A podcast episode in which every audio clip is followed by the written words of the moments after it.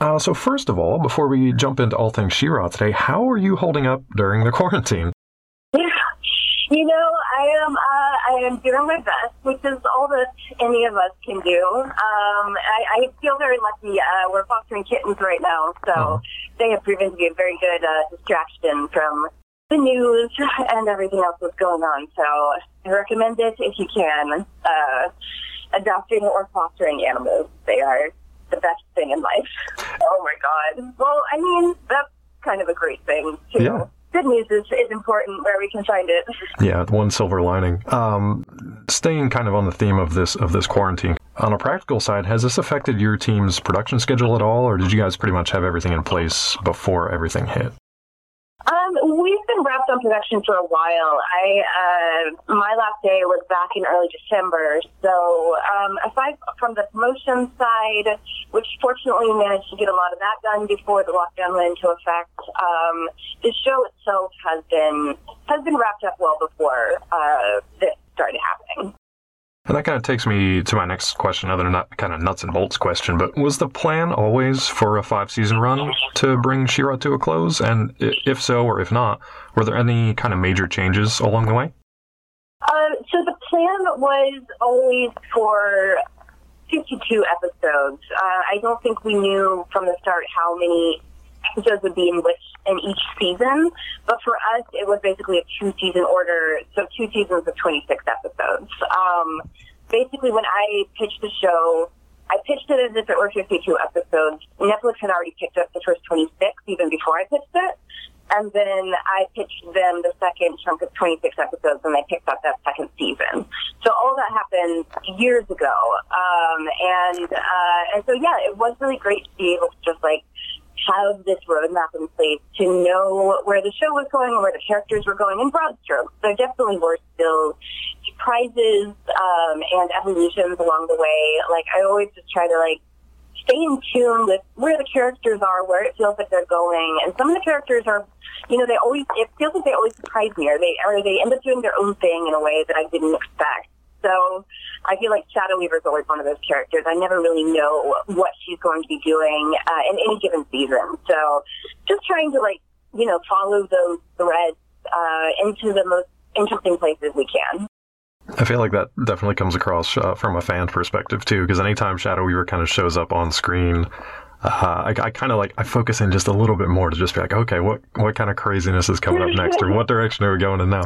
Um, speaking of craziness, our wild card for sure. exactly, which you have to have one at least. Um, Yeah. you mentioned talking about you know how long you've been with the show in uh, pre-production and, and going through your, your pitch process and all that.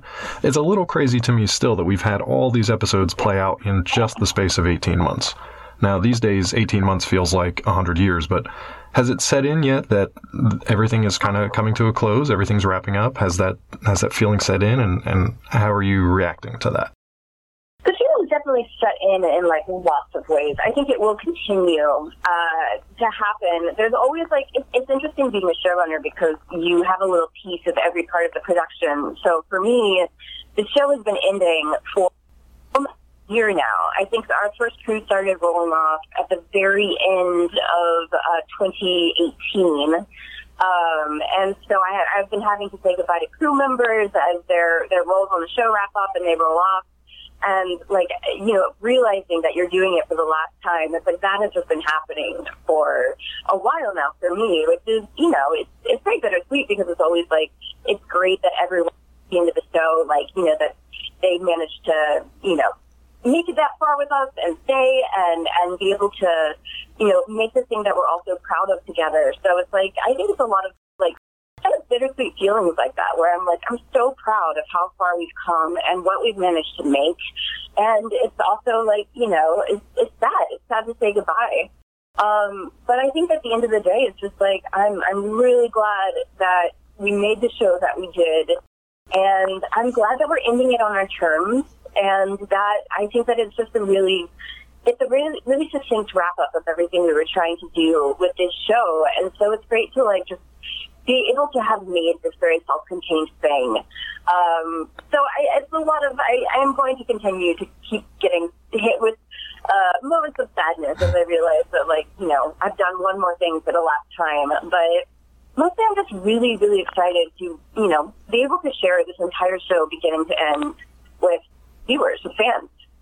Exactly. And not to put you on the spot, but because this is one of the last times we'll probably get to talk about She-Ra uh, during its you know current run, are there any people on your creative team, your production team, your support team that you'd like to you know take a moment to give a shout out to? Any big contributors that maybe don't get to share the spotlight very often? Anyone you want to highlight? Oh my God! I would like to highlight every single member of the crew. Right. I I am so lucky to have been able to work with the people that I've been able to work with. Um, I mean, shout out to Josie Campbell, our story editor. Shout out to Jen Bennett and Kiki Manrique, our two uh, directors. Uh, shout out Liz Keston, our art director.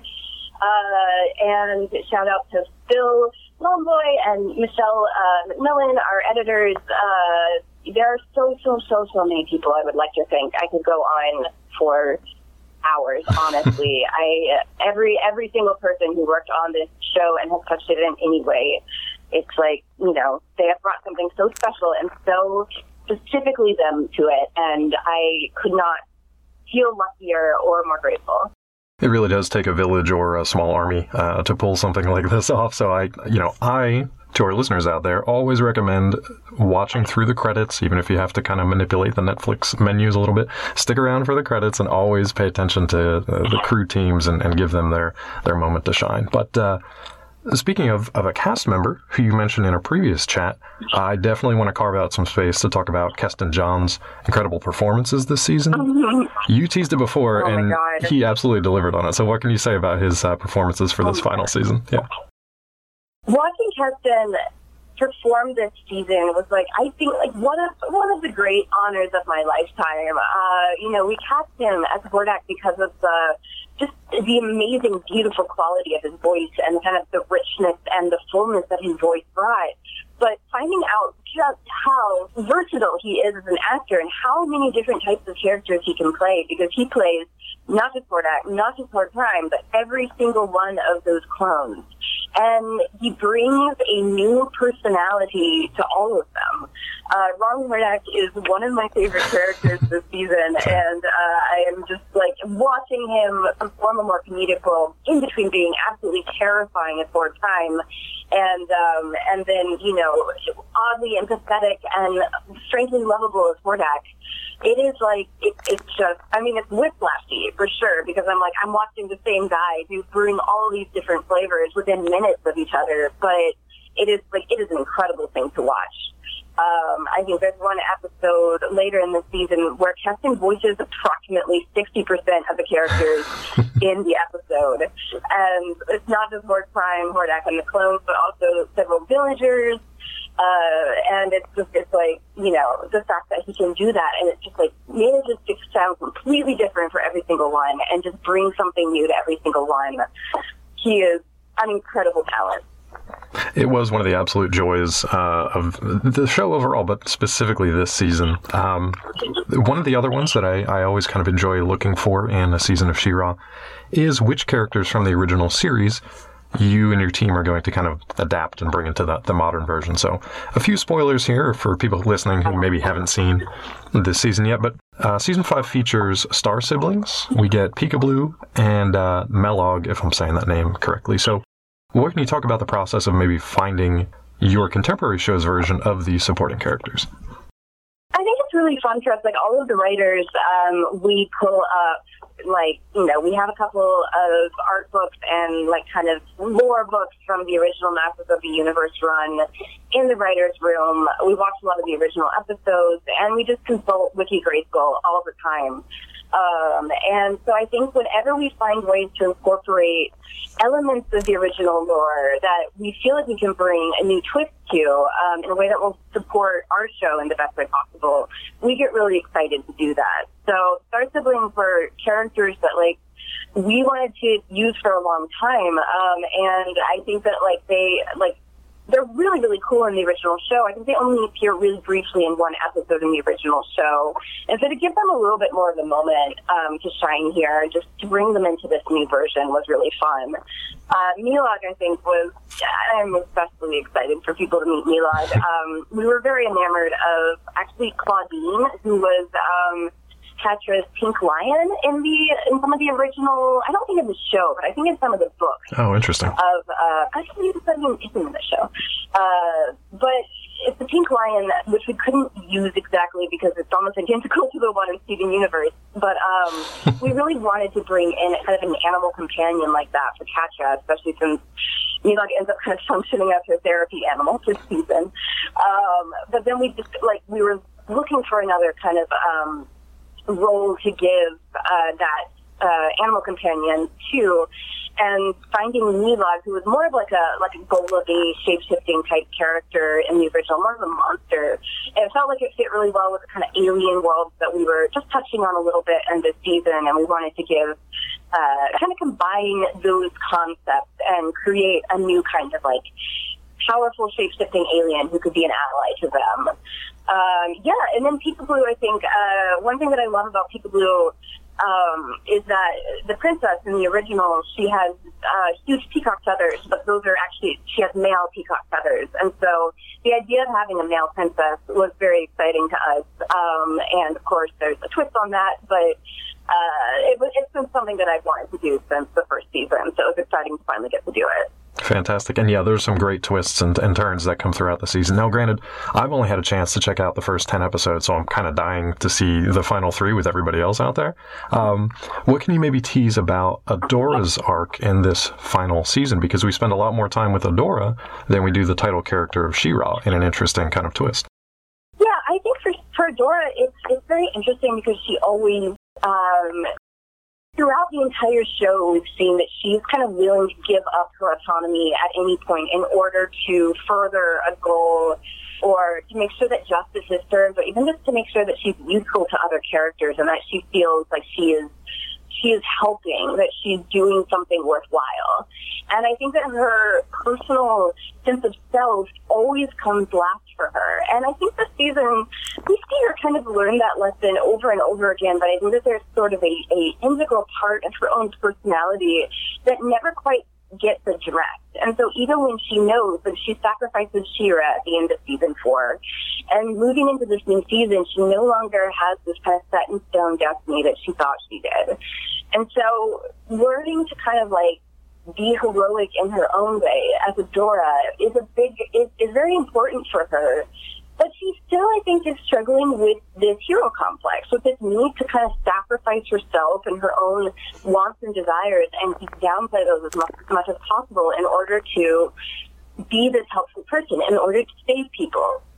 And I, I think what there's a story that I don't think we get to see very often because I, it, it's a, a tricky one to tell. It's a little bit complicated, but the fact that people who sacrifice so deeply of themselves, I think they're doing it to help other people, to make other people happier. But if you love that person who is always sacrificing, making those deep, deep sacrifices of themselves, that can actually really hurt the people who love them.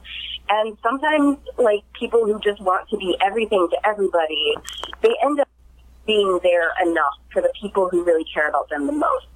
And so, like, I, I really to get into that with her and explore that with her and the way that she just sort of starts like that she'll always kind of push herself too far and always kind of start breaking down in, in terms of her own self confidence and her own sense of autonomy and showing that through the eyes of her friends, the people who love her the most um, which is, I think, a story that we've been dancing around for the entire show. But this is really where it comes to a head.